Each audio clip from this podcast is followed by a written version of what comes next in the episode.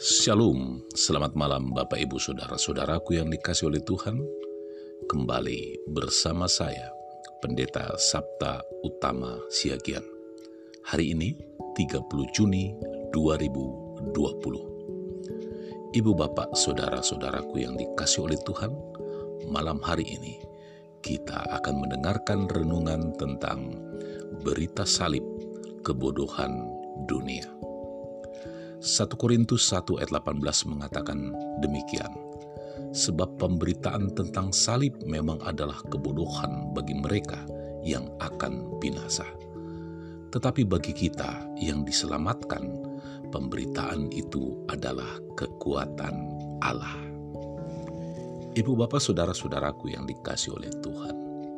Kalau kita menyaksikan tayangan baik di media sosial, baik di televisi dan membaca berita di koran tentang penutupan rumah ibadah, penutupan gereja. Hal itu menjadi nyata karena sejujurnya ada orang yang sungguh tidak senang terhadap kekristenan Ibu bapak saudara-saudaraku yang dikasih oleh Tuhan Yesus Kristus. Jadi bukan hal yang aneh ketika ada orang yang tidak suka terhadap kekristenan.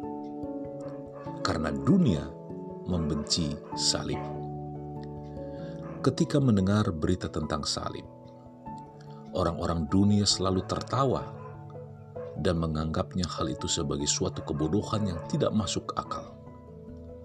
Mereka berpikir, mana mungkin di dunia ini ada orang yang rela mati dan mau mengorbankan nyawanya untuk menebus dosa orang lain dengan cara yang begitu hina, yaitu tergantung di atas kayu salib. Saudara-saudaraku, Galatia ayat yang ke-13 mengatakan demikian terkutuklah orang yang digantung pada kayu salib. Bapak, ibu, saudara-saudaraku, berita salib adalah kebodohan bagi mereka yang akan binasa. Memang, orang-orang berdosa tidak pernah mengerti apa itu dosa dan dampaknya, apalagi cara supaya dapat terlepas dari dosa. Akibatnya semua orang yang dikerjakan Tuhan bagi umat manusia di dunia ini dianggap sebagai suatu kebodohan yang tidak bisa dimengerti sama sekali. Alkitab dengan keras menyatakan bahwa upah dosa ialah maut, tetapi karunia Allah ialah hidup yang kekal dalam Kristus Yesus, Tuhan kita. Roma 6 ayat 23. Rasul Paulus bisa mengerti akan hal ini, yaitu dunia telah memilih jalan hidup menurut keinginannya yang mengandalkan kekuatan, kekayaan, dan kepintaran diri sendiri, sehingga mereka merasa tidak membutuhkan Tuhan. Alkitab mengatakan bahwa orang yang merespon berita salib disebut sebagai orang yang bijak. Sebaliknya, orang yang meremehkan dan mentertawakan berita salib adalah orang yang bodoh atau bebal. Bagi mereka yang tidak diselamatkan dan akan binasa, berita salib adalah kebodohan. Tapi bagi kita yang diselamatkan, berita salib adalah bukti kasih Tuhan kepada manusia yang berdoa. Melalui salib, kita beroleh pengampunan dari Tuhan dan kita diperdamaikan dengan Allah. Ketika kita mendengar kata salib, kita diingatkan akan penyelesaian hukum terhadap dosa-dosa kita karena Tuhan Yesus mati di atas kayu salib. Tuntunan hukum yang seharusnya jatuh pada kita digantikan oleh Tuhan Yesus. Ganjaran yang mendatangkan keselamatan bagi kita ditimpakan kepadanya. Sesungguhnya, berita salib juga mengingatkan kita akan anugerah Tuhan. Tanpa anugerah, kita tidak bisa mengerti apa yang Kristus lakukan. ibu bapak, saudara-saudaraku yang dikasihi oleh Tuhan. Sebagai orang-orang yang telah menerima anugerah keselamatan, kita dipanggil untuk menjadi saksi supaya dunia melihat dan mengerti kebenaran tentang berita salib. Saya Pendeta Sabta Utama Siagian. Selamat malam, Shalom.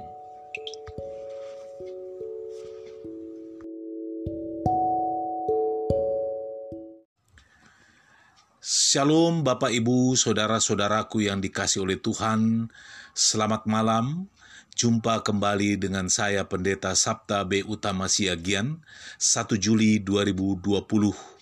Dan tema kita pada malam hari ini yaitu berbicara tentang peka terhadap suara Tuhan.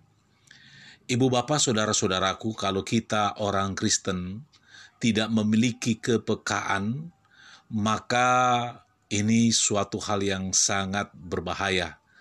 Orang Kristen itu harus memiliki kepekaan, terlebih-lebih kepekaan terhadap dosa. Kebenaran firman Tuhan menyapa kita dalam 1 Samuel 3 ayat 13 dikatakan demikian sebab telah kuberitahukan kepadanya bahwa aku akan menghukum keluarganya untuk selamanya karena dosa yang telah diketahuinya, yaitu bahwa anak-anaknya telah menghujat Allah, tetapi ia tidak memarahi mereka. Ibu bapak saudara-saudaraku yang dikasihi oleh Tuhan. Imam Eli menjadi bapak rohani bagi Samuel muda di rumah Tuhan. Adapun tugas Imam Eli adalah membimbing Samuel dan mempersiapkan dia menjadi pelayan Tuhan. Tapi situasi yang terjadi pada saat itu, bagaimana Imam Eli di dalam keluarganya, khususnya terhadap anak-anaknya. Mengapa hal itu bisa terjadi? Bukankah Tuhan senantiasa menyatakan diri dan kehendaknya kepada umat pilihannya? Keadaan ini dapat saja disebabkan oleh karena perbuatan dosa yang dilakukan oleh anak-anak Imam Eli. Sementara Imam Eli sendiri tidak tegas terhadap dosa anak-anaknya. Alkitab menyatakan bahwa anak-anak Eli yaitu Hopni dan Pinehas hidupnya menyimpang dari firman Tuhan mereka sangat memandang rendah korban untuk Tuhan. Ibu bapak saudara-saudaraku yang dikasih oleh Tuhan, walaupun Imam Eli seorang imam, namun dalam prakteknya dia tidak memiliki ketegasan terhadap anak-anaknya, terlebih-lebih ketika anak-anaknya berbuat dosa, ada pembiaran, tidak dimarahi, anak-anaknya ketika berbuat dosa. Tidak ada kepekaan dari Imam Eli. Ibu bapa, saudara-saudaraku yang dikasih oleh Tuhan Yesus Kristus. Kita bisa melihat anak dari Imam Eli. Keduanya sering meminta paksa daging yang hendak dipersembahkan untuk korban bagi Tuhan seperti apa yang tertulis dalam 1 Samuel 2 ayat 16 dikatakan demikian. Sekarang juga harus kau berikan, kalau tidak, aku akan mengambilnya dengan kekerasan. Itulah yang dilakukan oleh anak-anak Imam Eli, mengancam bahkan akan melakukan tindakan kekerasan bila persembahan yang harusnya dipersembahkan kepada Tuhan, namun mereka mengambilnya yang bukan haknya. Dan tidak hanya itu, mereka juga tidur dengan perempuan-perempuan di pintu kemah pertemuan. Namun Imam Eli tidak bertindak tegas terhadap anak-anaknya. Ia memilih untuk tidak memarahi mereka. Ini menunjukkan bahwa Imam Eli lebih mengasihi anak-anaknya daripada mengasihi Tuhan. Ibu bapak, ini suatu pelajaran bagi kita untuk bisa bersikap tegas terhadap dosa, untuk bisa bersikap peka terhadap sebuah pelanggaran. Jadi yang menjadi pertanyaan, mengapa Tuhan tidak menyatakan kehendaknya bukan pada diri Allah, tetapi pada diri manusia itu sendiri? Situasi ketika Tuhan berdiam diri nampaknya membuat Imam Eli tidak lagi peka akan suara Tuhan. Di mana ia tidak tahu lagi membedakan yang manakah suara Tuhan. Imam Eli tidak lagi menyadari akan kehadiran Tuhan. Ia terlihat jelas ketika Tuhan memanggil-manggil Samuel. Imam Eli malah menyuruh Samuel untuk tidur. Dan baru setelah Tuhan memanggil Samuel untuk ketiga kalinya, mengertilah Eli bahwa Tuhanlah yang memanggil anak itu. Ibu bapak saudara-saudaraku yang dikasih oleh Tuhan. Waktu itu Samuel masih belum mengenal suara Tuhan dalam arti belum memiliki pengalaman mendengar Tuhan berbicara kepadanya secara langsung. Berbeda dengan Imam Eli yang seharusnya lebih peka akan suara Tuhan. Sayang, Imam Eli telah kehilangan kepekaan akan suara Tuhan. Ibu bapak saudara-saudaraku yang dikasih oleh Tuhan. Pertanyaannya, bagaimana kita peka terhadap suara Tuhan? Jawabnya adalah ketika kita tinggal di dalamnya. Selamat malam, Tuhan Yesus memberkati kita. Shalom.